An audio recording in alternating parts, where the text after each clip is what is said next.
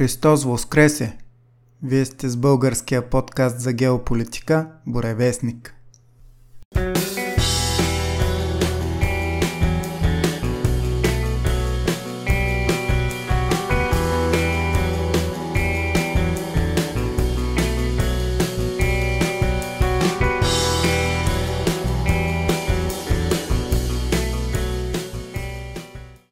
Днес ще чуете продължението на нашия разговор с Дахер Дахер и Димитър Бозов на тема Войната в Украина.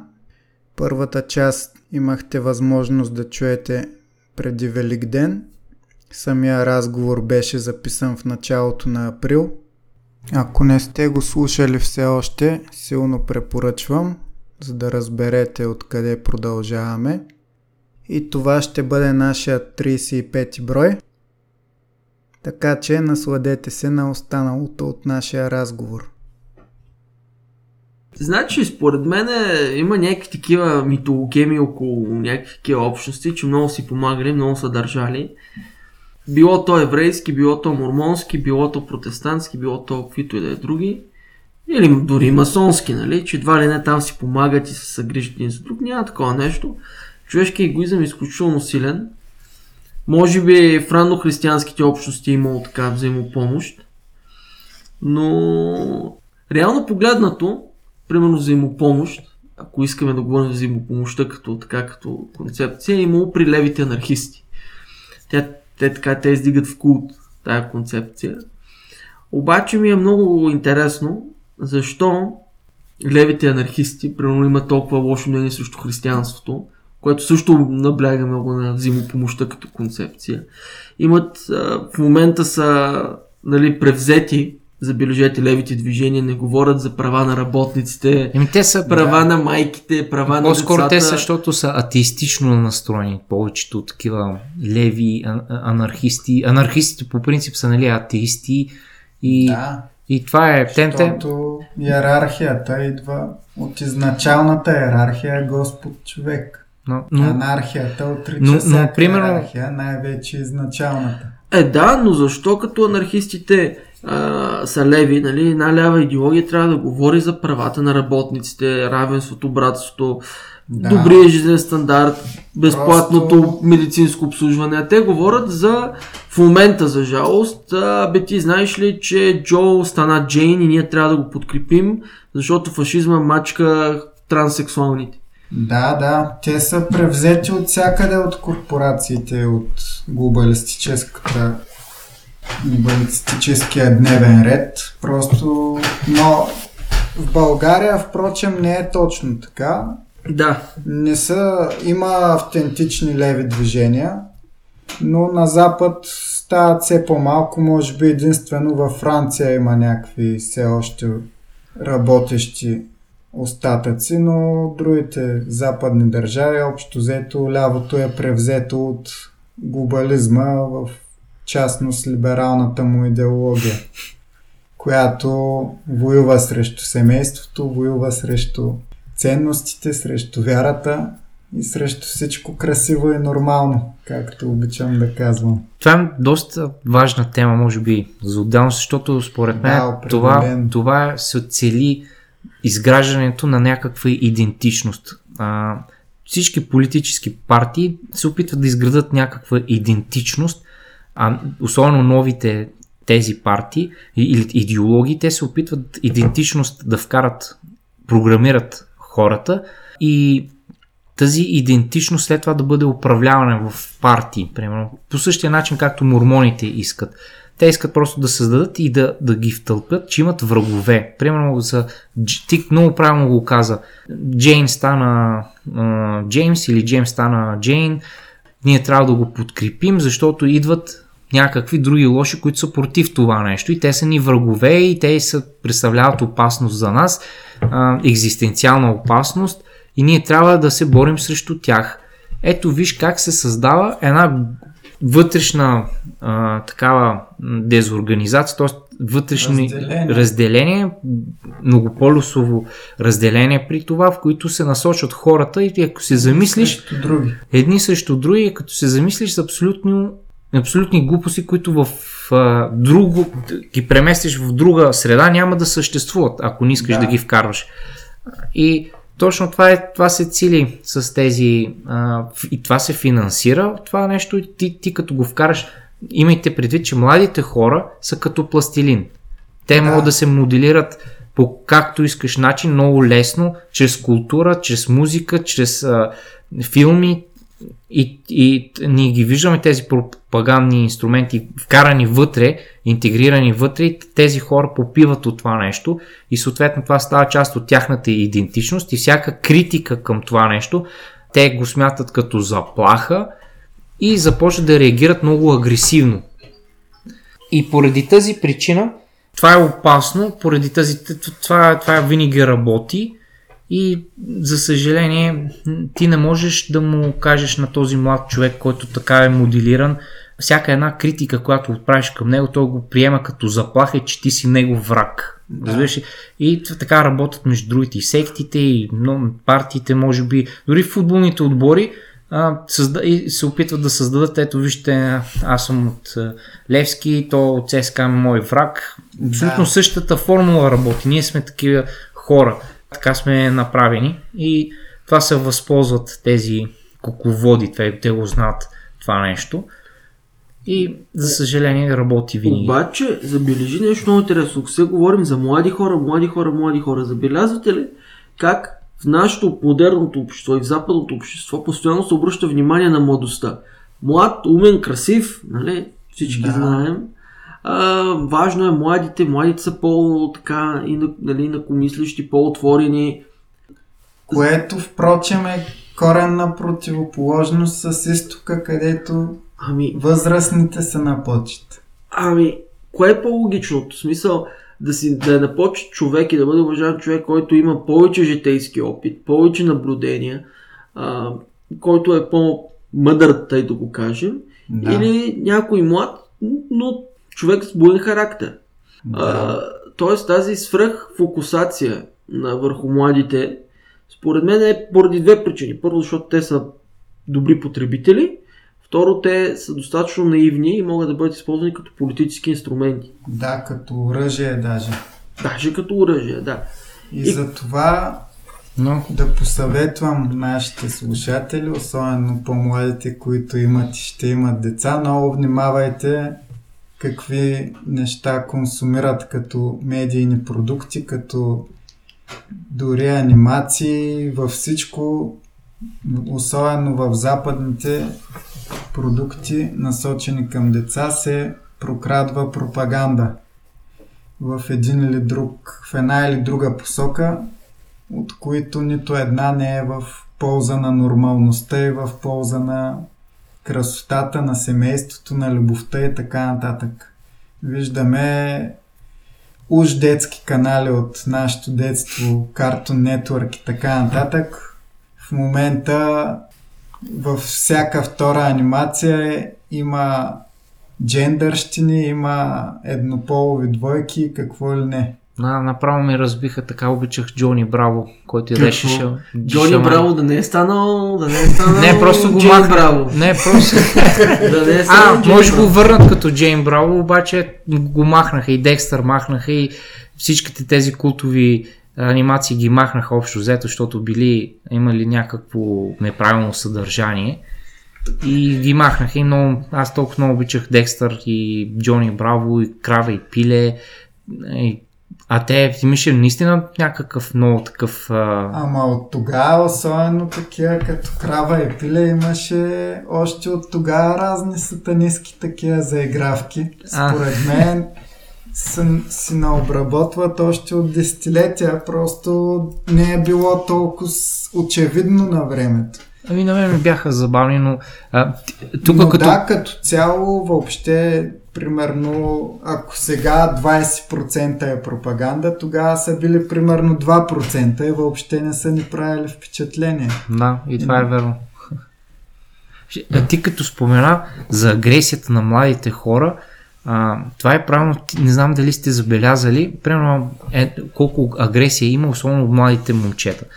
А, защото Е едно, нормално, хормони. Ед, едно, едно момче, ако го оставиш, нали, то няма да направи такова. Обаче, когато събереш една група, а, трябва да ви кажа, че агресията там се мултиплицира и всеки иска да се докаже като алфа и тези момчета могат да направят много мизери, които може би после да съжаляват, но а, те затова, когато стане някаква не знам дали сте забелязали действията, особено на полицията срещу хулиганите и така нататък, те се съберат на една група, чувстват се много силни, почват да правят кой, кой съм аз, нали всеки иска да бъде алфа.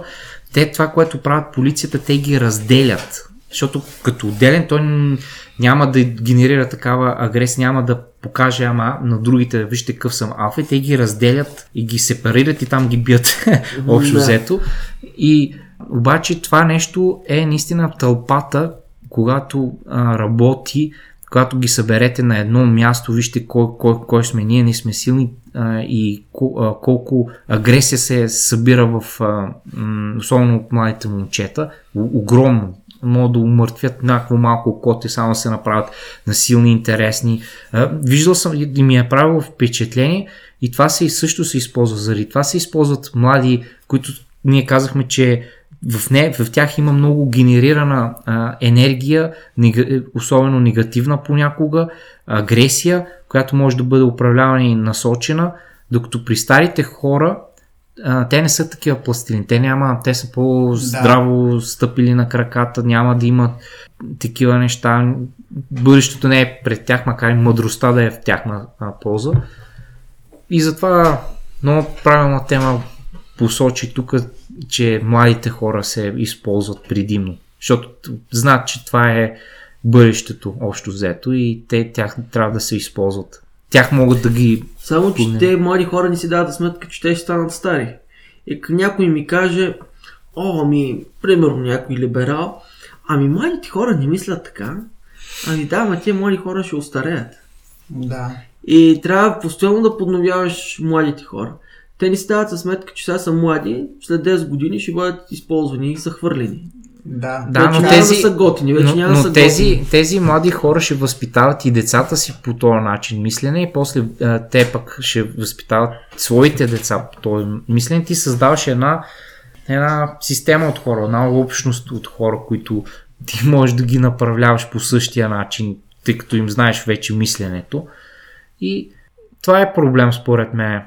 И ви, както виждате, различното мислене някакво, колко остро се атакува, по, особено по мрежите, ние както имаме, когато кажеш нещо различно и колко много остро и агресивно се атакува след това а, Да. и колко злобно и каква жлъч, да, злобата им тече просто от ушите, просто те не се чувстват, може би някакви комплекси, те не се чувстват уверени и сигурни, може Да, би абсолютно, заради това нещо абсолютно. И започват много агресивно да те атакуват. По- Поред... Всеки, който има малко по-различно мнение, при това, според мен е абсолютно рационално и абсолютно право да зададеш някакви въпроси, както беше в пандемията. Аз се описах като човек, който абсолютно подкрепя ваксините, но никой не ти позволяваше да зададеш въпроси не срещу а, самите вакцини, ами срещу самите компании, които а, въобще не може да им имаш доверие. А, чисто исторически погледнато, всяка една от тях какви неща е правила и, и че при тях основната идея е печалба, а не нещо друго. Не, че понякога и това е полезно, но в случая, според мен, ти имаш право да задаваш въпроси и а, в момента, в който ти зададеш такъв въпрос, ти ставаш изведнъж враг на системата и, така се възпитава едно поколение, което нито е способно да задава въпроси, нито да е критично настроено, нито да е а, способно да, да, да, да, да атакува наратива на власти имащите. И това, което е хубаво да кажем как те лепат етикети, почват да създават някакви етикети. Примерно, ти ако зададеш въпрос против вакцинацията или нещо такова, те почват да ти казват, че ти си 5G, вярваш в плоска земя, почват да създават някакви, да ти лепят да те омалуважават и Да. т.е. те а, се опитват да създадат едва ли не някаква друга реалност, че си вреден на системата.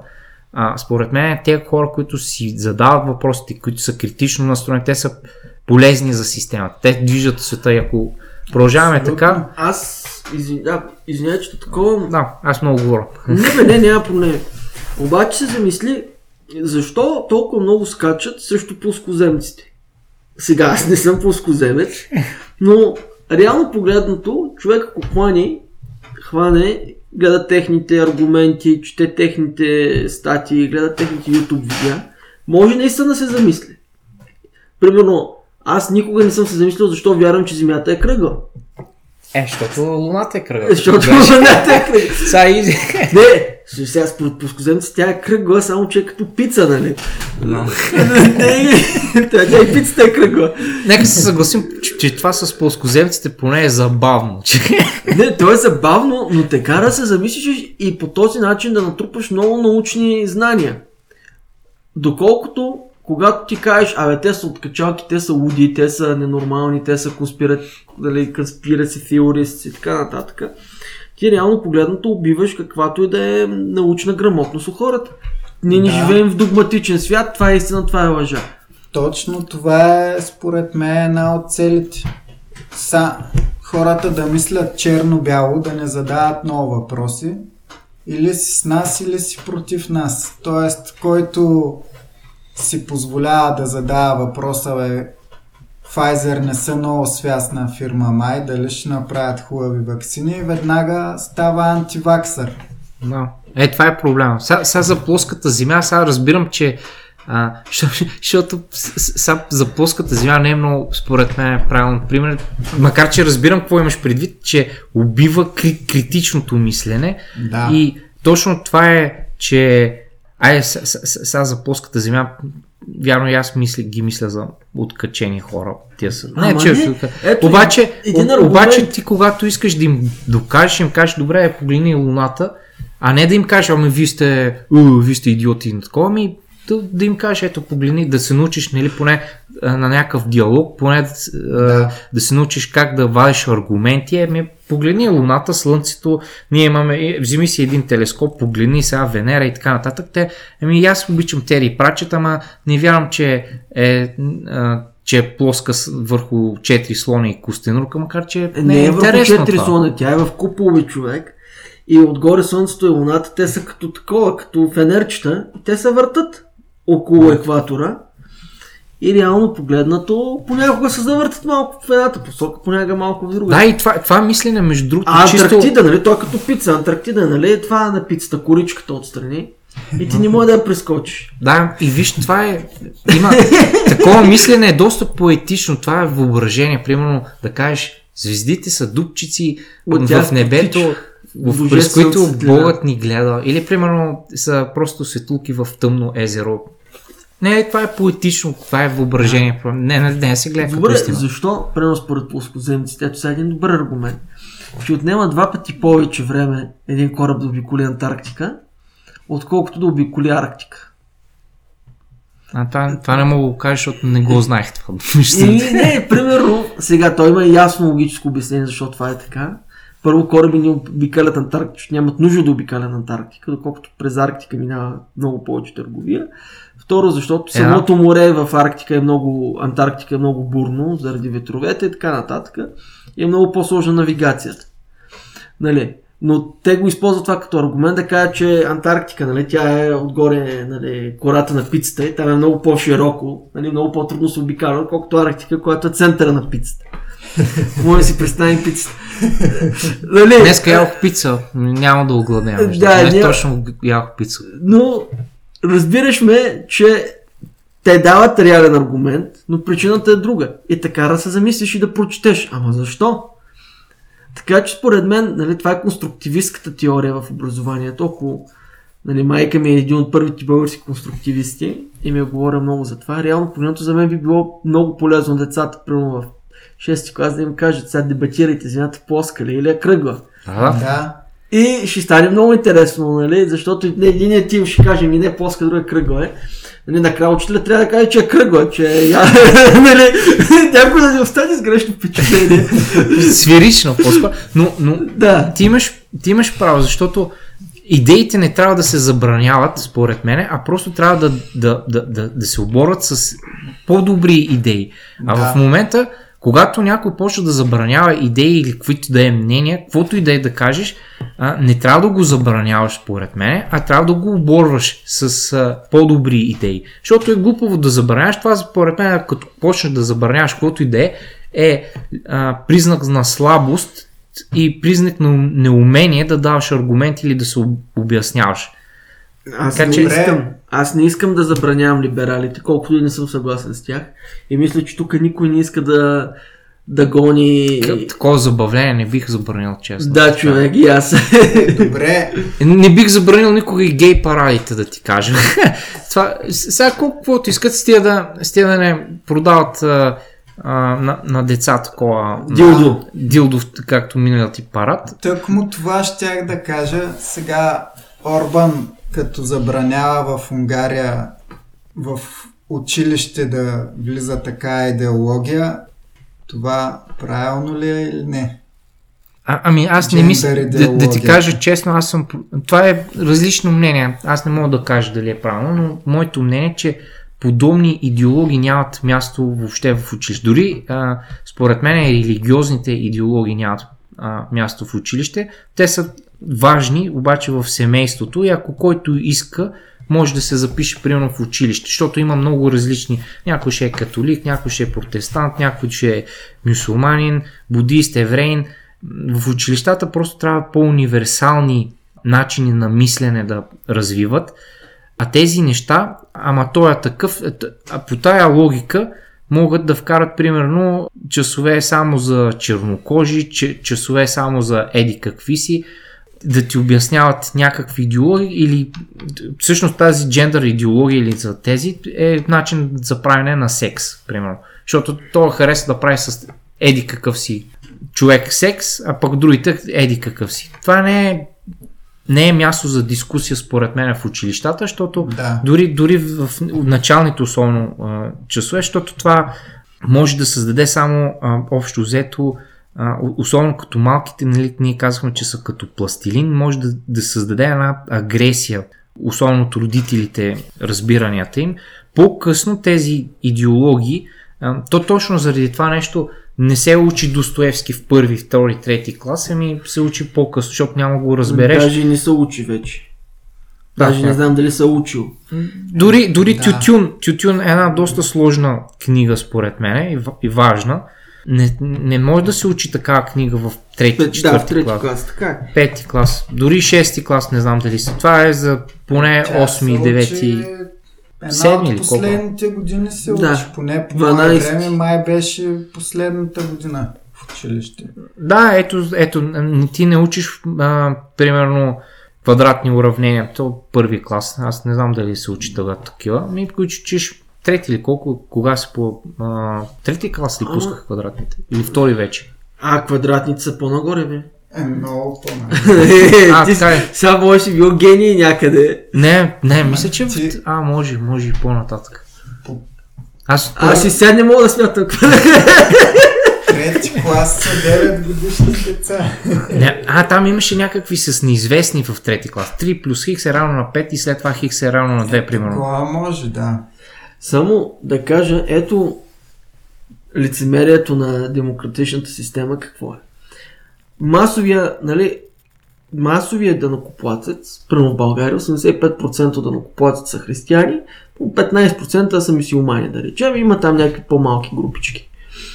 А, най-логичното нещо е масовия данокоплатец да изисква в държавното училище, за което той плаща, да се обучават неговите ценности, Да. сега, който иска да ги приема, който иска да не ги приема.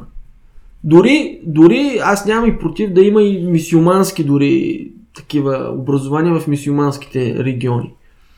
Обаче, забележи, че едно малцинство, което е по-малко от 1% от данокоплатците в България, налага в държавното училище с пари на данокоплатеца децата да бъдат учени за Джо, Джейн, за пчеличките и за Розовите... и за содомията, айде сега си го кажа прав контекст. За содомитите.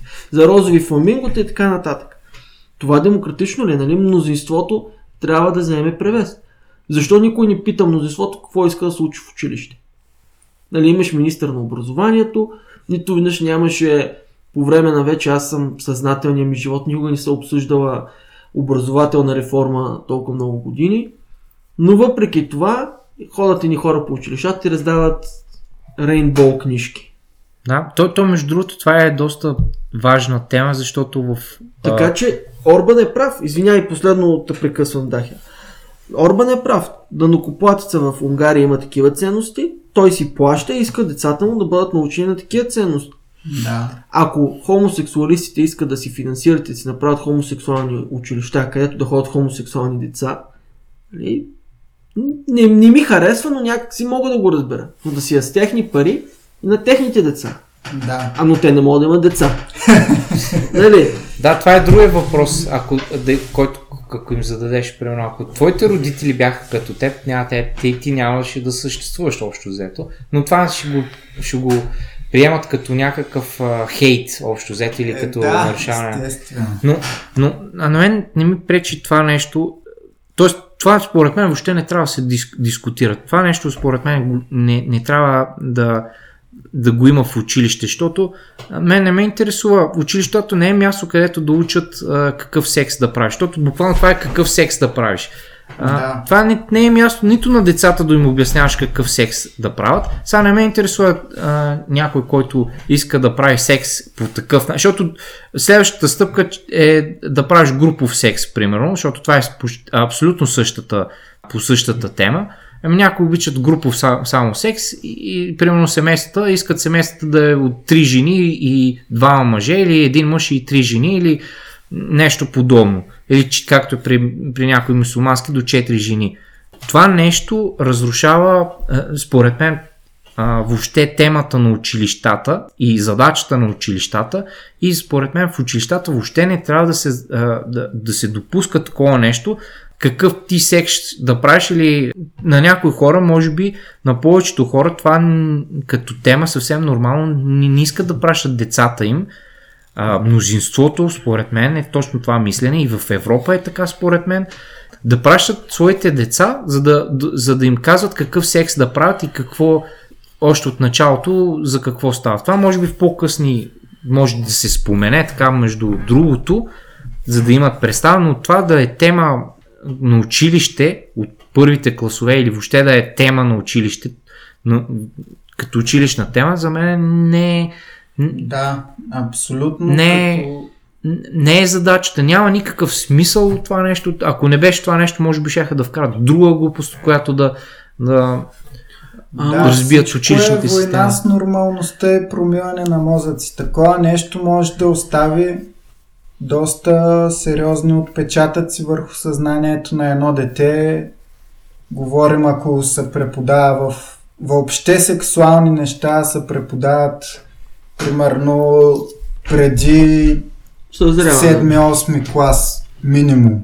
Да, сега може би по-нататък да, се, да, да е хубаво да се споменава това. И това, това го казвам, че примерно при часовете на биология, окей, трябва да, Да, има някаква да. сексуална култура и така нататък. И това да се спомене в няколко часа и хората да, да го знаят, но това да бъде тема на училище, т.е. това да бъде да ни занимават с това нещо и постоянно да, да бъде като лайт мотив на, на училищата. Едва ли не е, че това трябва да се вкарва но като някакво, някакво нормално нещо, да, да учат как и с кого да правиш секс в първите класове. Това е според мен е лично, лично решение. Така е според мен с, с много неща. Засяга личното решение. Да, Може би трябва да спрем. може би трябва да се Стана много към късно. темата. Стана много късно и тия, това насочване на тази тема.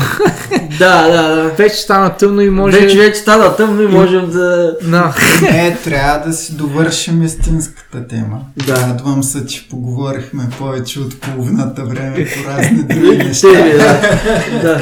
Но, но като се замислиш, те са свързани. Това е цяла система от Да, теми. Те абсолютно. някак са, са свързани като начин на мислене, според мен. Така Да. че не е, не е толкова далеч. Всичко е свързано. Аз откакто почнах повече да се интересувам от геополитика, виждам как абсолютно всякакви неща, които преди 5-10 години съм си мислял, че неща, които изглеждат като нямащи нищо общо помежду си, като ги пуснеш през всички тръбички и канали, свързаности, опити за влияние на една или друга сила, най-вече от глобализма, всички пропаганди, които тръгват, виждаш, че в крайна сметка всичко опира до войната с ценностите, с нормалността, общо взето бунта на, на падналия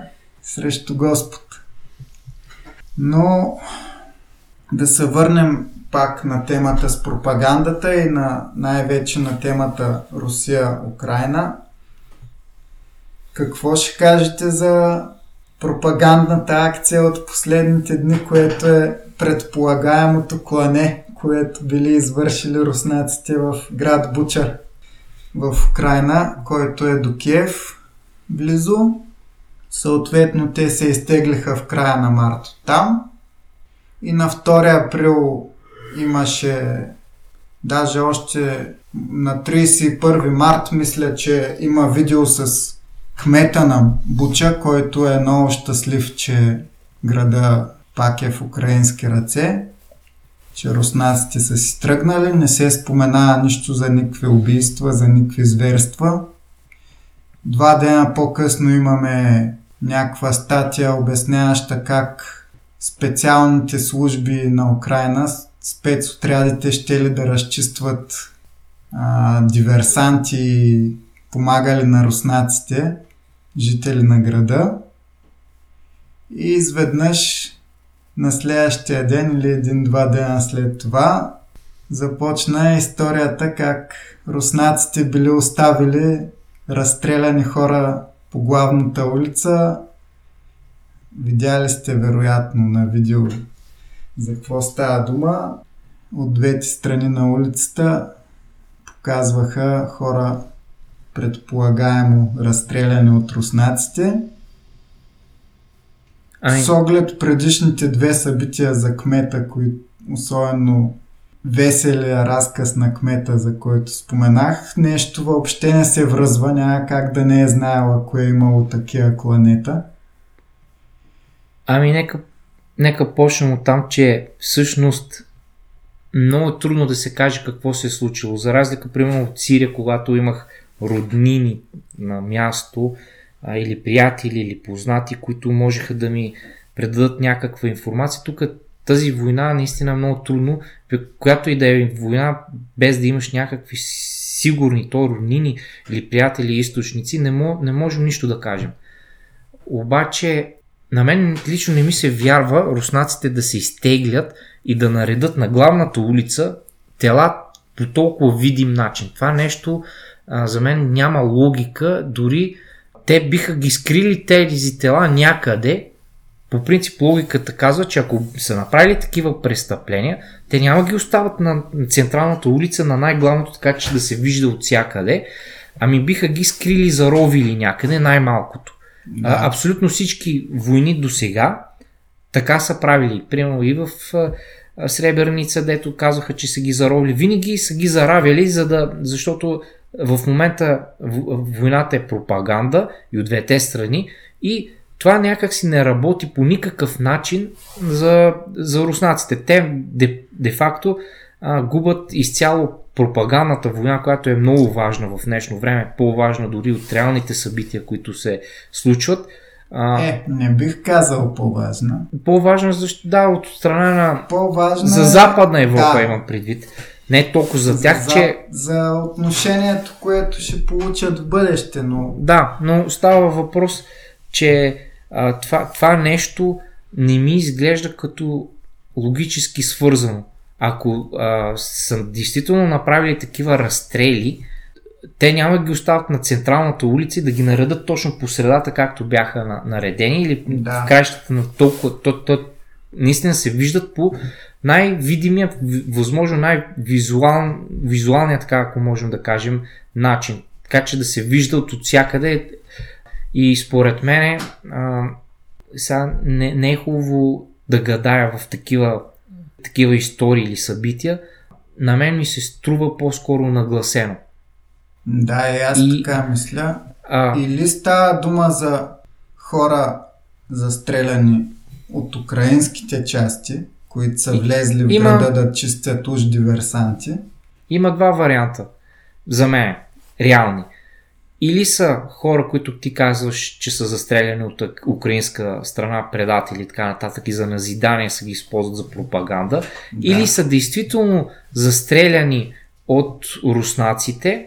Това е война, все пак не мога да кажем едните добри, другите добри. За действително и след това изкарани на показ след това, след това, защото всичките а, събития, които ако ги подредиме, няма как те да, да, да не са били видени и чак с два дена по-късно на главна улица да бъдат подредени по, по този начин, според мен, или действително са застреляни от руснаци, след това изкарани на показ за по такава по-агресивна, да кажем, пропаганда или за, за по-голям ефект, или са застреляни от, от, у- украинците пак по същия начин. Но тук говорим за наистина по, по-скоро пропаганда и сега вече не знам доколко който иска може да схване каквато иска страна. Тоест аз, аз поне нямам, нямам доказателства за това нещо. Ти, Бозов, какво мислиш? Ми, да ти кажа честно, не, не искам да мисля по този въпрос въобще. Защото е много грозна сцената. Се използват смъртта на хора като пропагандно, като пропаганден инструмент. Моето лично мнение е следното. Руската армия, влизайки в Украина, тя е редовна армия, срещу която може да бъдат повдигнати нали, дела за военно престъпление, Женевска конвенция и така нататък. А, второ, руската армия малко или много е регулирана, тъй като е редовна армия от а, нали, майори, полковници, подполковници и така нататък. Докато срещу руската армия се бият всякакви Наемници общо. наемници, доброволци, псевдодоброволци, които не се учитат на никого, които не са част от редовната украинска армия. Да. Така че за мен по-логично е това да е било извършено от някакви, даже не от украинските части, ами от някакви такива бандити. Баши Бузук. Някакъв башибузук. Които да го използват. Имаш преди чужденци да дават на. Ми, това е вече конспиративна Дали теория. са чужденци, дали са тя националистически батальони. Да, но можем да Кое- гадаем. Може, да, може всичките да бъркаме. Ние Да, не можем да, да. кажем това Но нещо. Имаше и, трети, и трета версия, че цялото нещо е инсценирано и тия хора дори не са всъщност убити. В По- Сирия поне- ставаха такива. Поне работи. първите, които ги Да. показаха, защото имаше такива видеа, където се вижда, че един човек си мърда ръката се едно. В Сирия имаше такива инсценировки в а, Лута за първата там. А, точно това беше втората химическа атака, най- най-втората, когато значи, историята беше така, ха- в Хан Ал-Асал, който е до в провинция Алепо беше станала химическа атака срещу сирийската арабска армия, срещу армията на Асад. Асад извика западни, т.е. световни организации да проверят това нещо, действителност. Те не дойдоха, отложиха го 6 месеца и а, след това, след като пристигнаха, кацнаха в Дамаск, един ден или два дена след това стана това нещо, организираха някаква химическа атака с деца, увити уж в чаршафи, то в опозицията от белите каски беше извършено това, само те го са го видяли, след което тази комисия, която беше дошла да види уж сигнала на сирийската страна, на, на си- сирийските власти, просто се изнесе след това. Това е, това е класически пример, според мен, за пропаганда и, и за базирайки се на хората, които познавам там и всичкото, това е класическа пропаганда, потвърдена от абсолютно всички. И никой не може да ме убеди, че това не е така, колкото Да. и да говорят. Но а, и, и вс- всъщност нямаше, ни, ни, никъде не бяха открити след това тия трупове и така нататък. Обаче това в Украина не мога да кажа нищо, защото Да.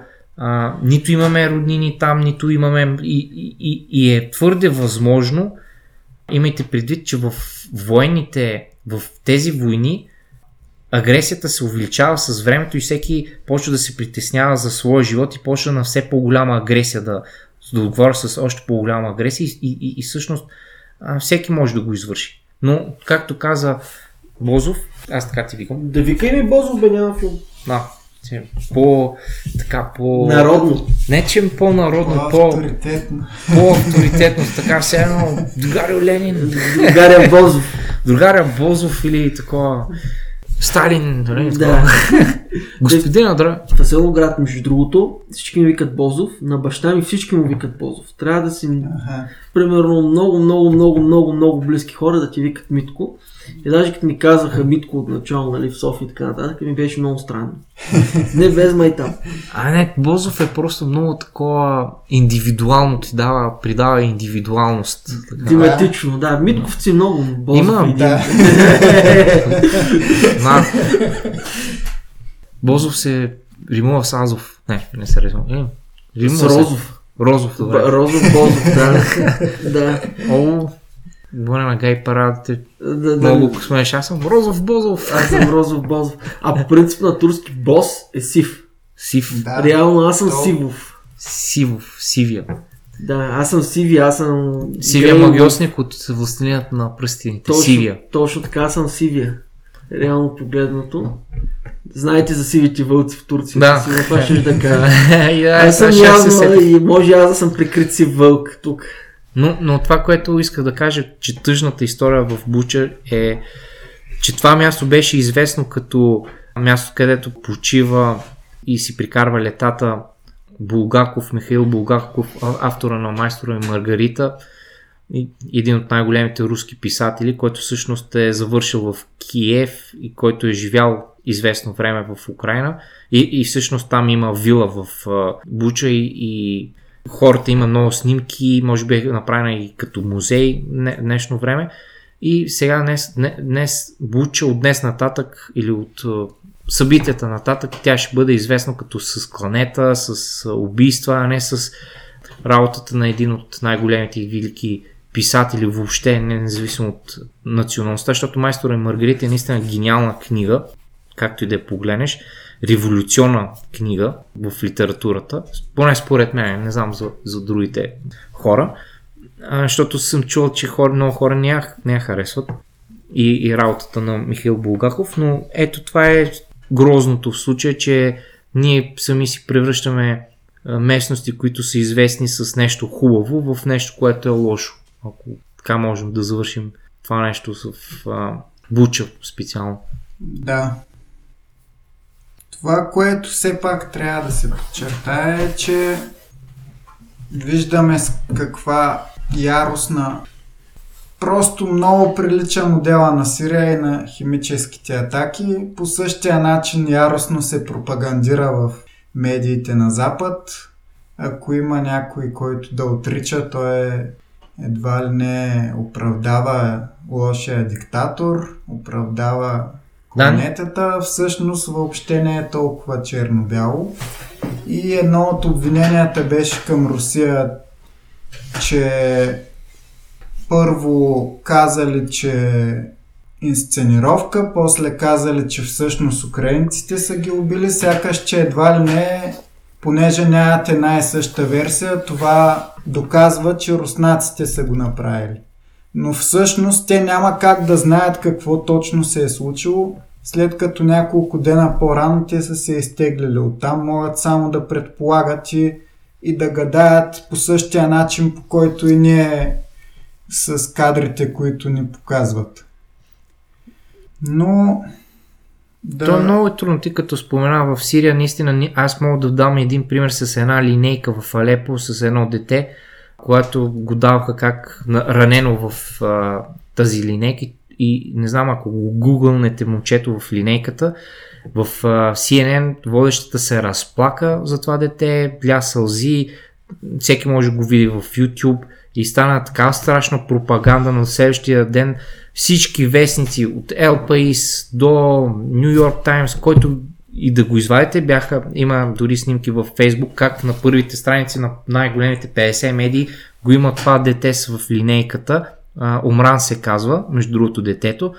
След като си използваха тази пропаганда, след като си изтеглиха тези изроди от източен Алепо, се оказа, че и баща му и всичките са били асадисти на страната на Асад. А, че този удар срещу техния блок е направен от, от така наречената демократична опозиция, че те са го използвали това дете за, само за снимките в линейката и след това са го запратили че бащата разказва как той му пуснал по-дълга коса и сменил името от страх да не се върнат да го убият, защото те не остават свидетели. И това дете още съществува в Алепо и всеки може да отида да, да го пита и да направи интервюта, но никаква западна медия вече не иска да се занимава с това дете. Това е една от най-шокирищите пропаганди. Към нея мога да, да, да добавим момиченцето Бана, която, за, за която нямам думи просто на чист английски язик пишеше постове, а тя не знаеше една дума да каже, когато отиде в Турция с интервюта, тя ти бяха жалки и смешни, тя една, едно изречение не може да напише и каже, дори майка и не знае толкова такъв английски. И нейните постове примерно бяха от сорта Манчестър Юнайтед, моля ви спечелете за да забравя бомбардировките. Действително имаше такива постове. Е, и или че моята любима писателка е Роулинг, сякаш това дете е британ, британче, а не сириче. Кой, кое сириче е прочело от любимата книга на Роулинг, Хари Потър, фенка на Манчестър Юнайтед и, и, и, и, и в Твитър следва моделкин за бельо. И е така, това са едно момченце, тинейджърце, англичанче, а не някого момиче, което е в консервативно мусулманско семейство, каквото майка се опитваше с тази забратка там да се покаже. Това само показва, а, не искам да давам и други примери, които са шокиращи, които някой ден ще, ще ги напиша, в едно да ги събера, а, но, но пропагандата си е така във войната. Първо, първото нещо умира, което умира е истината или както казват, да. докато истината си обуя обувките, лъжата вече е обиколила света няколко пъти с различни чорапи общо взето. Всеки си представя неговия чорап. Да, да обсъдим какви възможни изходи ще има от тази война, колко ще продължи още. Еми, това е въпроса за милион долара. Ако знаех, ще да съм много богат човек. Но, значи, хора, нали, тук малко исторически ще се намеса, когато са започвали Първата и Втората световна война, никой не е започвал война с идеята, абе, то ще приключи, то ще приключи след 5 години. Винаги настроението е било, ей сега до коледа ще спечелим, до да. коледа ще сме си вкъщи, ще сме победили. И французи ще ни сервират да, ще ни... Сирене с вино. Точно така. Всичко ще бъде прекрасно, просто е тук няколко месеца малко ще се постреляме и всичко ще приключи. А, тази война наистина има способността да започне глобален световен конфликт и не бива да бъде подценяван. Това не е нещо, което щеше да приключи нали, за два дни.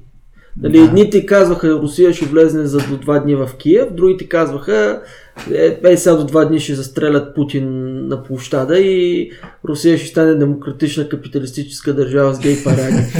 нали, в смисъл и двете твърдения са абсурдни, тъй като нещата, както ние започнахме, ние не говорихме за Индия, за Китай, за Иран, Турция. В смисъл става един геополитически пъзел, който е доста интересен. Примерно. Да. В момента Индия търгува с, а, нали, с Русия. Рупи. В Рупи. В Рупи купува петрол. С 20% намаление, намаление от руснаците им са дали специално намаление за руски петролни продукти. Те специално за тях, така че ти това, което го казваш, че този конфликт е ние не знам как ще приключи и тук отбеляза много правилни неща, че всички тия конфликти продължават много, независимо колко е силна държавата, защото в Ирак продължи войната, колко уж спечелиха, а, американците останаха десетилетия и още са там. Да. А, в Виетнам колко години продължи войната, в Сирия колко години, в Либия още колко години свалиха с Кадафи, обаче продължава войната. В Йемен много дълги години вече стана там войната. Така че това също ще е много продължителен конфликт и което по-важното каза, за, за нас няма много голямо значение кой ще спечели, кой... На, на практика всички сме губищи, но това действително може да отключи много повече, по- по-широк и по-сериозен конфликт. Първото, защото Русия набавя 40 до 50% от гъста на някои страни, големи страни, включително Германия. 40% от гъста в цяла, целия Европейски съюз е от Русия, от Евро, в Европа става въпрос. И а, спирането прави много по-важни играчи, примерно Катар, Иран, другите доставчици на газ, включително и Венецуела. И съответно видяхме удара на Иран срещу американците, американската база в Ербил в иракски Кюрдистан, ако трябва да сме точни. Това е предупреждение. Окей, спира 40% гъста в, а, от Русия и сега а, по-голямата част идва от Катар по някакъв начин. Да, и Норвегия е много голям износител, но ако ударат, примерно, иранците и катарските тръби или катарския газ, там а, той, те се изнася с кораби, има някакви тръби до е, Саудитска Аравия и така нататък, но се изнася с кораби. Те могат да ударят корабите тя, а, по този начин, без да бъдат. А, имат възможностите. Това може да отключи съвсем друг конфликт. Да. Дава им силата, а, след като спре гъста това нещо, а, става вече виси на един конец, който иранците могат да го ударят и то да падне. Те се държаха на няколко конци и сега е, един от конците е махнат и, и цяла Европа остава без газ. Не може Норвегия да, да цяла Европа с газ. Просто а, това, което необходимостта от така енергийната необходимост на Европа е огромна. И Европа остава в шахмат. А, сами знаете, че когато, ако се включи този конфликт, китайците вече ще помислят да, да нахулят и в Тайван. Да, да, да. Защото цялата концентрация е там, докато вие сте там се биете, ние ще си вземем това, което ни е основната цел Тайван. Тяхната основна цел е Тайван. Нека това го кажем. Венецуела може, докато тя става по-важен играч. И тя може да иска да, да има някакви искания. Впрочем, не знам дали обърнахте внимание, няколко дена, по-малко от седмица, може би, в западните медии, когато стана да. ясно, нали, че ще им трябва газ. петрол и газ от да, Венецуела, да. почна една кампания да обясняват как Мадуро вече е прегръщал капитализма. Не знам си какво, обаче той ги отряза и после пак стана лош. Да, да, да, аз бях пуснал специално пост за това нещо. Няколко шокиращи заглавия в uh, Bloomberg, как е в New York Times и във всичките BBC, възхваляваха по някакъв много странен начин Мадуро, защото се опитваха да го прикоткат при тях. След като той им тегли една, почнаха пак същите там, колко е какъв е гаден комунист, там не знам какъв. И една, е, мисля, че около две седмици го хваляха там, пресата беше шокиращо и след това, след като ги отряза, това показва какво представляват медиите. Точно. И точно. инструмент. Абе, ако стане, ако не стане, пак е лош. Иначе ще, ще го направят добър. Ако беше свалил гащи, ще, ще да е най-добрият герой. Капиталист. Герой на капитализма. Да. ще, ще, ще, ще да бъде щяха, спасителят на... Филми за него ще да направят. Да. Как се е обърнал? Как лошия Мадуро станал демократ и капиталист? Приел такова. Иначе... Приел правата вяра. Да, Но... Точно да ни продава замислете се, замислете се обаче какво означава това за Европа. В смисъл... Да, Европа, никак... Европейския съюз шахмат, пълен шахмат. губещ от цялата война. Ето, видяхме, щяха уж да сриват Русия с санкции, рублата падна под равнището, което беше преди войната. То, смисъл, дигна се спрямо долара.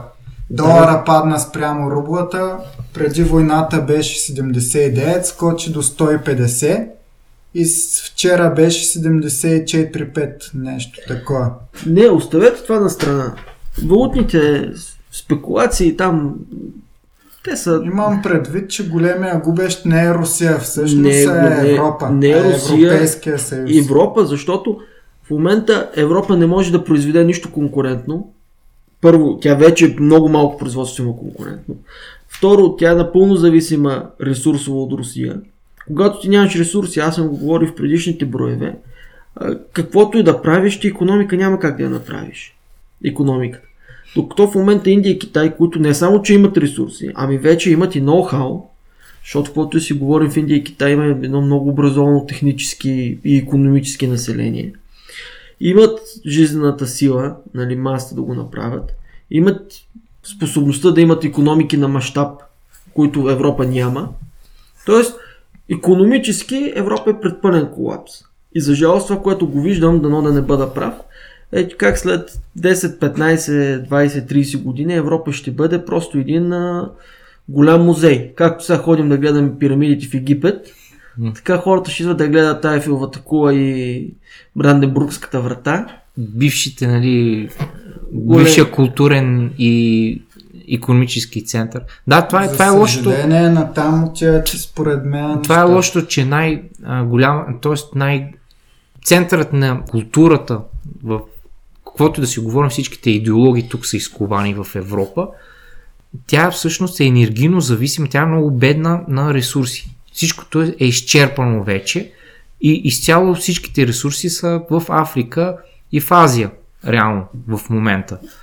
И това е голямата драма на Европа, че те са абсолютно зависими в момента от Съединените щати, нейното военно така покровителство.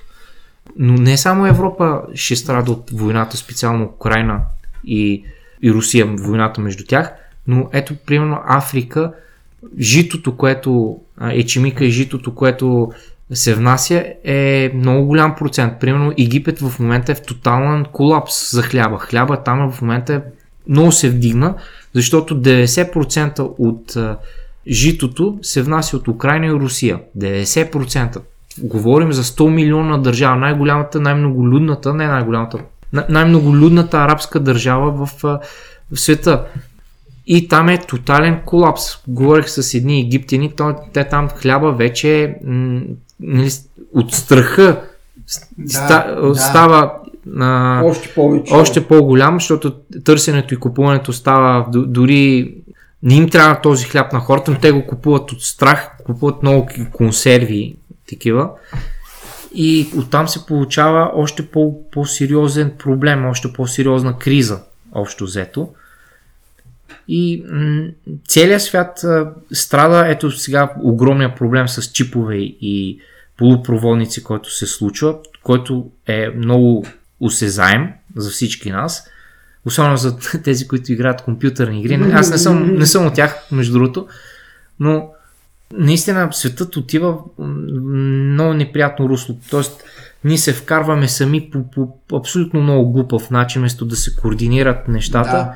А, то, вместо да се разберем едните да правят така, другите така и търговията, да развиваме търговията помежду си и всичко, ние се вкарваме в един абсолютно предизвикан свят на липси, на да. наказания, на тост на криза, изглежда напълно умишлено, според мен. Не знам, аз по-скоро имам така много голямо доверие в човешката глупост. Така се кажа. Тя е много консистентна такава. Виж, а, трябва да сме готови да направим тези жертви, а именно да гладуваме, да ни е студено и да нямаме олио, защото все пак, а, доколкото разбрах, че чедиците имат списък с ЛГБТ хората в Украина. А, да, аз четох, че е, така, имаше че статия. Трябва да защитим ЛГБТ хората в Украина и аз съм готов на жертвите, на всякакви жертви. Не знам дали видяхте малка една статия. за това да запазим гей парада в Киев. Да, да, малка цена за това запазим. Малка стъпка за, за човечеството, голяма стъпка за... За хомосексуализма. за пролетарията. За содомията. Но, но, но това, което го каза, всъщност го видяхме и в а, Сирия. Не знам дали си спомняте една статия, която а, за, за, за една лесбийка, която е била в Дамаск и която, защото е била лесбийка, а, я прибрали силите и я измъчвали и я биели, тя е водила някакъв блок. Това беше много известна тема тогава. Mm-hmm. А, водила някакъв блок, който обяснявала там как е и турмозили и спяла да пише, защото се предполагало, че я прибрали сирийските власти да я бият и може би са я убили. След това се оказа, че това не е било жена, ами мъж на име, мисля, че някакъв Фургюсън беше от щата, не знам къде си, в Съединените щати някакъв пълничък такъв, който си пише от неговия лаптоп този блок. Фетишист някакъв. Да, защото самите с- сирийци, които чет, са имали достъп до, не, до интернет тогава, до такива страници, са забелязали, че той, това е описано от човек, който не знае къде се намира Дамаск. Описва нещо, което въобще не го знае въобще всички тези писания са били абсолютно измислени. Някой може да напише лесбиян, Дамаскъс, В Google, ще го има и статия в Wikipedia и навсякъде. И точно това, Аз оня ден... лично не съветвам хората да пишат лесбиян, дамаскъс, холс. Хоукс, Хоакъс, H-O-A-X, Да ги- измама. Тоест, Да, бе, да, бе, шегувам се, шегувам се. Е, сега може и да... да, Да сега намериш на- и други неща, да. Затова се цензурира браузъра за тия с малките деца. Но както и да е. Същата, същата пропаганда после видях и в Русия, където пишеше, имаше статии за Путин, който има лист, който да избива О, да. гейове. Не знам дали са го... С гей активисти. гей активисти, които да бъдат избивани в Украина. И това е съвсем реално, това не са малки медии, И които са... хората на Запад вярват на тези работи. Да, и, и, и абсолютно същата пропаганда. Между другото и с журналистката, която показа тук ви лъжат, същото се случва, абсолютно същото в Сирия. И аз, аз го бях пуснал това нещо. Явно, явно хората са я забравили, защото тя Да. избяга точно във Франция, същата журналистка. В, в Сирия говоря, сирийската журналистка, която Ага. направи абсолютно същото в сирийското радио, само че. И после избяга уж във Франция. И направо шокиращо колко много паралели, колко много по един и същи сценарий тая пропаганда е в Сирия и в, в момента в Украина. Просто е шокиращо. Просто по един и. Тия, които са следяли сирийската война, Има дежаво. имат деж, дежаво, точно така и абсолютно всичко се, точка по точка се повтаря. Включително сега с заплахите с химическо оръжие, ще видите сега ще гръмне, ще почнат да пи- пищат химическо оръжие използвано и пак ще се намесат и, и наистина, наистина е, не знам защо Homo sapiens се вкара в такива истории и, се, и, и общо Да. взето се вкарва в някаква огромна глобална криза и, и конфликт, който а, нали, ние сме от добрите сега, от, ние сме от Европейския съюз, а руснаците, злите руснаци, които искат да унищожат Вселената и искат тук да, да мизерстваме, защото само водка пият. Само да напомня, че два пъти губим с Германия, когато сме в един общ съюз. Сега А. трети път. Също Русия, нали? Да, трети път отново сме с Германия във военен съюз. Да. И почвам да се притеснявам. Ис- Историята не се повтаря, но често се римува. Така че... Да. И, и другото нещо, което каза, е, ще кажа, когато бях Алжир, гръмна гражданска война, когато бях в Сирия, гръмна гражданска война, сега съм в България, малко се... К- Крайно време да ме екстрадират, според да, кредити върви. Да, ако може в Америка да ме екстрадират. Ами да не вземе там някаква гражданска война. Те... Юга, севера още имат какво да се Аз затова искам да ме екстрадират там. Нали знаеш, the South will rise again. В крайна сметка.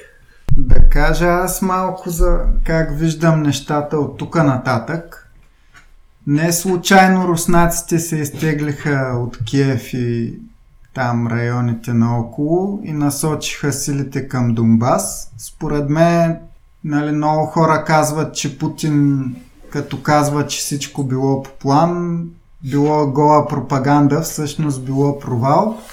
Но има логика обяснението, че тая колона, която беше до Киев и си стоеше там, нито се опитваше да влезе, нито се връщаше, е била просто така заблуждаваща маневра с цел да се ангажира част от украинската армия, за да не може да прати достатъчно подкрепления към Донбас, където всъщност искат да ударят руснаците и съвсем скоро предстоят там решителните сражения.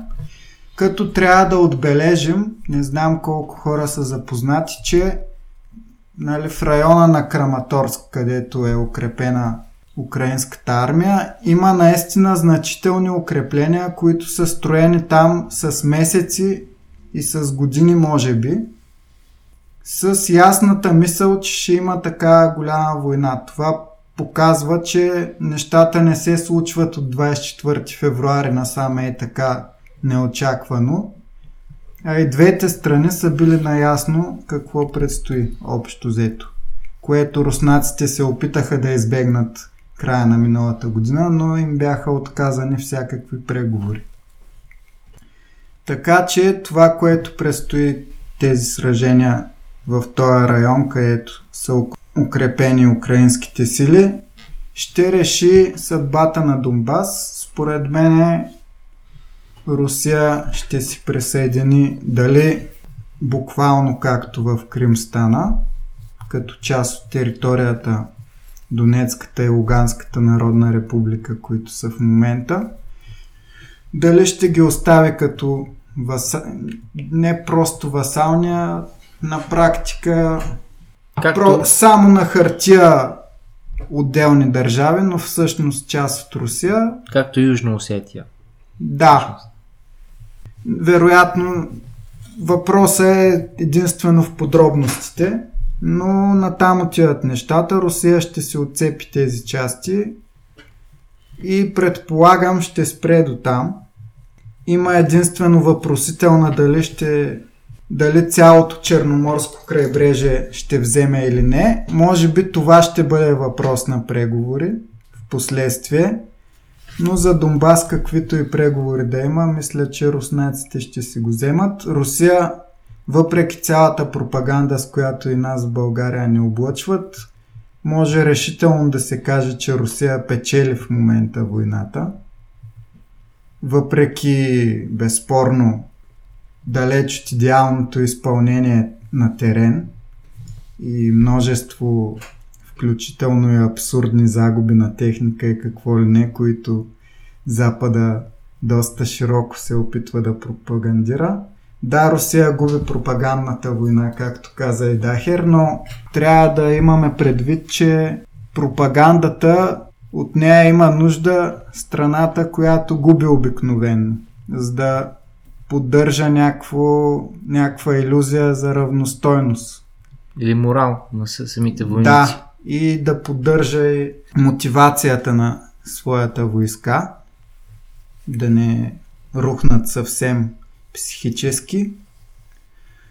Докато Русия като, като войската в тази война, на която нещата се получават общо взето, няма кой знае каква нужда от това. Но смятам, че тези неща са били обмислени с години, включително ако потърсите в YouTube, в...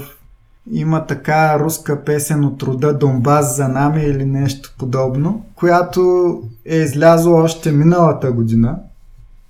И значи става неясно, че пропагандата вътрешната вече е обработвала населението за това развитие и просто в момента ставаме свидетели на неизбежното. И още мисля, че го казах в нашия разбор за 2021, че предстои година на силни размествания на пластовете в геополитически смисъл и това се доказа с тази война.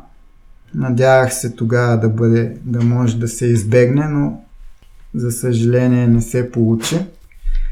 Но това, което също трябва да се подчертае е, че работата на западните служби против Русия не просто в Украина, общо взето където могат около Русия, продължава доста усилено.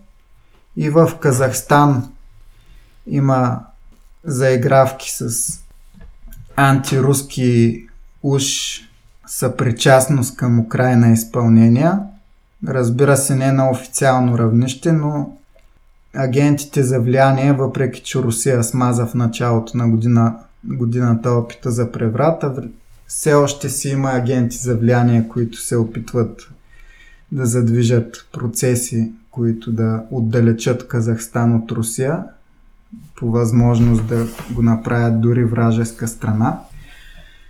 И в Пакистан имаше наскоро, понеже Имран Хан доста, доста категорично отряза Запада в опита си да направи да го накара да се включи към санкциите срещу Русия и към цялата пропаганда.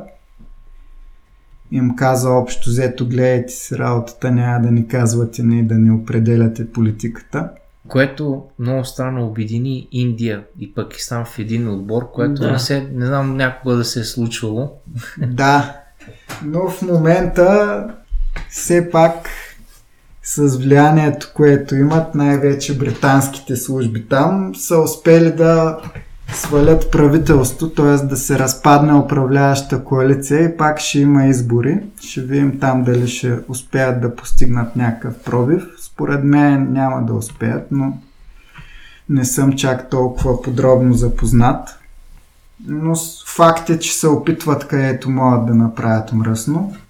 И сега имахме наскоро една среща между арменския министър-председател и Алиев на Азербайджан. Като посредник за срещата беше една от куклите на конци в Евросъюза, Шарл Мишел. Но там нали, показва също играта на Запада. Едва ли не са им внушили. Сега вижте Русия какво прави. Из... Международна изолация. Не знам си какво. Не може да ви служи за посредник. И явно изглежда има по някакъв начин са успели, щом се е провела такава среща, но това все пак е временно. Целият ефект е временен с очерненето на Русия.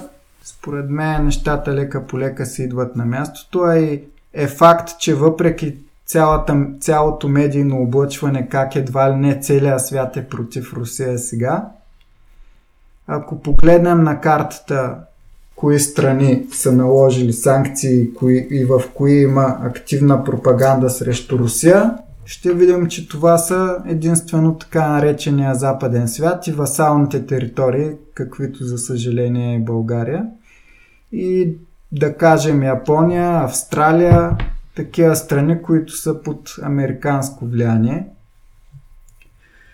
Но целият останал свят включително Латинска Америка, включително и арабския свят, и Индонезия, и цяла Азия на практика без Япония. Никой не осъжда Русия и не налага санкции.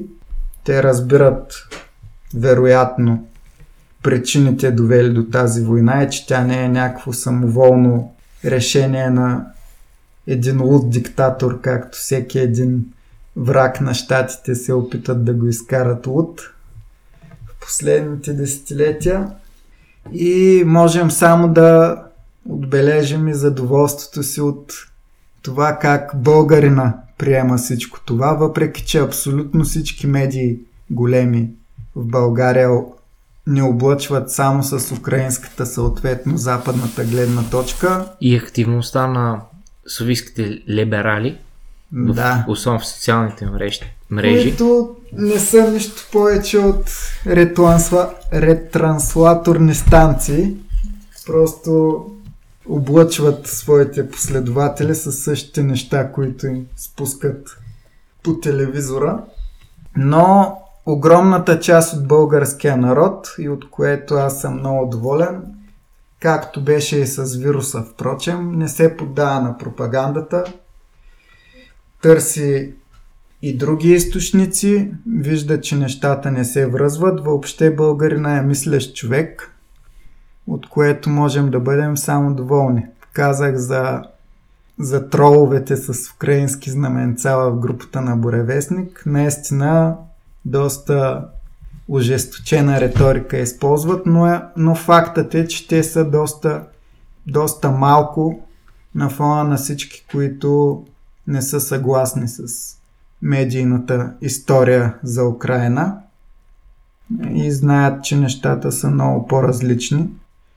Ако трябва да ги кажем като съотношение, поне 4-5 пъти повече са тия, които подкрепят руската позиция или виждат, че нещата, или най-малкото виждат, че нещата въобще не са такива, каквито обясняват по медиите. Да, тук може би като цифри мога да кажем. Китай е най-многолюдната страна, Индия е втората най-многолюдна страна, а Пакистан е петата най-многолюдна. Общо са 3 милиарда или почти половината свят. така че, да. да, вярно, че на асамблеите на ООН и там, където изключат Русия и налагат санкции, гласуват такива като Хаити, Таити и така нататък и създава впечатлението, че целият свят уж е срещу тях, а всъщност, ако го превърнем в действителни цифри, виждаме еди, е, една страна Съединените щати, която е впрегнала всичките си сателити и се опитва да налага а, по много агресивен начин другите а, страни. Ние казахме вече за Пакистан, как се опитват да направят там преврати, да сминат а, доста харесвания Имран Хан, между другото там, или в санкции заплашват с Китай, Индия непрекъснато, Саудитска Арабия заплашиха с санкции, Същото се отнася за почти всички арабски страни заплашват. Тоест ние виждаме една агресивна страна, която просто размахва пръст на всички и иска с сила да убеди всичките и а, едва ли не, че а, да, да унищожи една страна с, с заплахи. Говорим за Русия да спрат и да, да, да, да съсипят с заплахи и с натиск общо взето, което според мен само показва една слабост по-скоро, отколкото да. някакво превъзходство или нещо подобно. Показва, че вече губят почва под краката си. Както казах, за мен е вече безвъзвратно загубено. Тяхното положение на хегемон. Дори китайците според мен много внимателно си гледат и си вземат бележки от това, което прави Русия, защото след като американците ги заплашиха с санкции, ако си сътрудничат с Русия, китайците им казаха по доста безцеремонен начин, че ако ударите заради санкциите с Русия, ударите и Китай, ще реагираме безкомпромисно. Само дето не казаха, както и Русия преди това, преди да влезе в Украина, само дето не казаха в прав, в прав текст, ще реагираме включително и с оръжие. Но посланието беше доста ясно. Тоест, ако американците се опитат да натиснат и Китай, като нищо Китай може да си използва това като повод, както и Дахер каза, да си вземе Тайван. Който според мен така или иначе до няколко десетилетия сам би се върнал в рамките на Китай, но това е друга тема. Да, в момента... аз така смятам, да. защото все пак става дума за един и същи народ. Да, защото в момента единствената причина Тайван да не е в Китай е економическа причина. И китайците затова се опитват да увеличат непрекъснато стандартите, да стигнат до тези стандарти, които в момента са в Тайван и които на някои места, между другото, са достигнати в някои по-богати провинции. И в момента, когато това стане като цяло в цял Китай, според мен Тайван сама ще се върне така както остана с Хонг-Конг, без, без война, с Макао, Хонг-Конг, както се върнаха и така и Тайван ще се върне в крайна сметка. Ще видят, че ще имат по- по-големи ползи да са там. Но ще видим дали, дали ще сме прави. Моето, моето логическо а, или по-скоро историческата логика това показва. Да, освен ако американците не потикнат пак някак към война, ако всичко се реши по мирен път, няма друг начин. Но като заключение аз бих казал, че според мен това, което се случва е неизбежно и ще има едно пренареждане на света. Не мога да гадая България точно къде ще остане.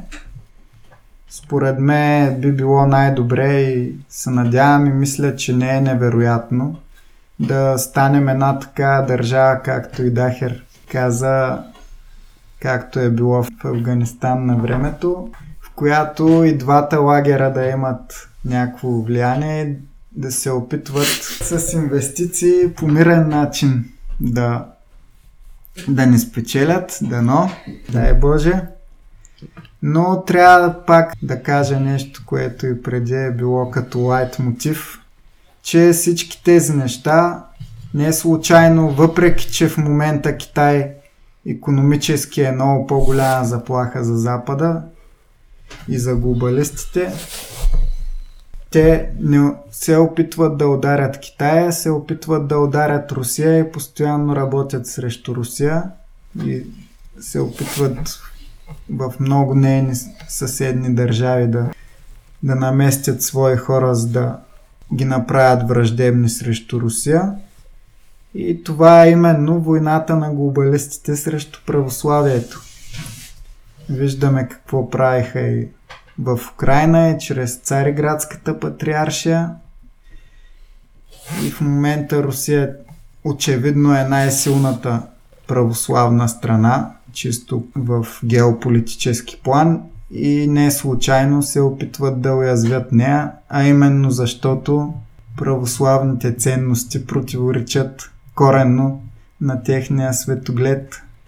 И както казахме предния път с Митко в броя за економ... дали економиката е наука, православната цивилизация е най-устойчивата срещу материализма и либерализма, който те налагат, чисто ценностно. И може би те осъзнават това и за това се опитват да унищожат православието и за тях тази война на православни срещу православни е добре дошла и ако зависи от тях, биха я продължили докато не умре последния руснак и последния украинец. Но нека напомня, че християните в Близки изток са предимно православни и включително в Египет всички тези християнски общности се намалиха до наистина до голям минимум. И в Сирия, и в Ирак, дори сега в Египет им непрекъснато намаляват, в Ливан намаляват. Много малко останаха и в Йордания като цяло. И повечето са православни. Коптите в Египет са православни също. А, така че това с намаляването е интерес. Тоест, за мен е тъжно. За мен е много тъжен, но също много интересен тренд, който трябва да се следи, да, да се анализира защо е така. Виждаме и този конфликт, който дали не е продължение на това нещо и в Украина, и в Русия и Украина. Виждаме как се финансират много сериозно такива НПО-то, които да разпространяват, че българите примерно не са славяни, ами някакви там тюркски народи. Турция и османското робство е било измислено едва ли не, че сме били много добре, въпреки че ако прегледате много литературни източници, дори с Марк Твен, който едва ли не е съсипал от критики османската империя, какво представлявала тя, включително онзи ден попаднах на исландски затворник, писание на исландски затворник да. в който е продаден за роб в Турция. В Турция ужасяващи неща е написал. Самите арабски, не, не говорим за арабски, по-скоро за ливански, сирийски учебници, вие ще, ще видите, че изключително негативно а, са описали Османската империя. И в момента много странно, че едва ли не се опитват да го изкарат, че е било позитив въпреки че според мен е бил огромен негатив за всички страни, които са били под османско робство и затова те са изостанали страшно много от Европа. А, и това не, не, не го казвам за да обида някой днес, днешна Турция, която...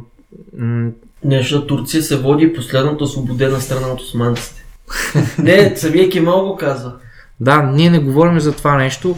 А, ние говорим като опитите да се изтрие славянството и православието е, и то според мен е единствено заради Русия, а, за да няма такива връзки с нея, да се унищожи всякакви мостове с, с нея. Чисто геополитически, така стана и в Близкия изток, така става, виждаме, че в Европа най-сериозна пропаганда в момента в страни като аз съм си говорил с много сирийци, които живеят в Словакия, в Армения, в Сърбия и, и там виждам много сериозна пропаганда срещу православието и, и винаги е с някакви НПО-та, финансирани от организации като Америка за България. Такива съществуват и в Сърбия, и в Армения. И те действат по един и същи начин. По абсолютно един и същи начин. Абсолютно омраза срещу Русия, опит за подкопаване на православието по всички методи, изтриване на славянството като, като каквото и да е като признак. Концепция. Концепция, да, общо взето за, мо- за мен в момента се опитва да се създаде една чисто нова идентичност, която ти казват, че с тези нови либерални такова, която да е изцяло да слугува м- на една си- система на практика. Да, не знам дали ще успят и за съжаление, ако го чуе това нещо някой от а, нашите градски либерали, софийски либерали, те ще кажат, ами те са луди, те са някакви, въртят някакви теории на конспирациите, но както виж, виждате, може би и, и християните в а, арабския свят така си казвахме, ама ние го отнесохме общо взето, защото почти вече няма християни в, а, и в Сирия, и в Ирак, в Ирак от 1 милион и половина християни на 200 хиляди, от 3 милиона на под 1 милион в Сирия, в Ливан непрекъснато намалява, така че ние го отнесохме това нещо и то от организации, които очевидно бяха създадени от Съединените щати, тия ислямистски груп, групировки, и то насочени срещу православни християни, защото, както казах, и в Сирия, и в Ирак, и в Египет всичките тези са православни християни, мнозинството са православни християни в Близкия изток. И наистина, ако ние по този начин се опитваме света тръгне по този път на унищожение, на, на санкции и така нататък, всич, всички ще пострадаме и никой няма да, да спечели общо взето. И надявам се да се промени, нали така? Или- Е, да. Да е Боже. Нали знаеш, че след разпятието идва възкресението? Да. И Велик... Ден идва все пак. Да, Велик Великден идва. И Пасха идва, и Рамадан, и всичко това е на един и същи месец. Не знам дали знаете. И Да. един от празниците на индусите, богът на маймуните, има празник, между другото. И с това приключваме нашия брой. Надяваме се, че ви е бил интересен. Както винаги ще ви призова, ако харесвате нашите предавания, да се абонирате в YouTube. Може да се включите в Facebook групата Буревестник Клуб за геополитика или да следвате страницата Буревестник Български подкаст за геополитика. Със същите имена имаме в Telegram канал и група, които също се разрастват. В групата във Facebook покрай войната вече нараснахме до близо 7000 души.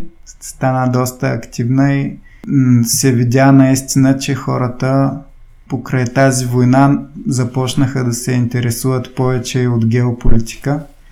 И може би след поред, поредицата избори схванаха и, че нашата политика е само едно маловажно следствие от голямата игра на геополитическата шахматна дъска, така че можете и вие да се присъедините, както и да ни зададете въпроси, на които да отговорим в следващ брой на borevestnik.podcast.abv.bg Да, Хермитко, благодаря ви много за участието. И ние ти благодарим, Владо, беше ни много приятно.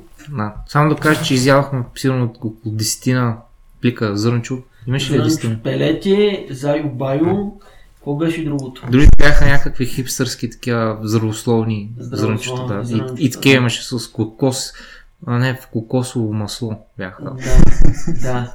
Кой ви най-харесаха, били? Е, на мен ми хареса Зайо Байо с лук.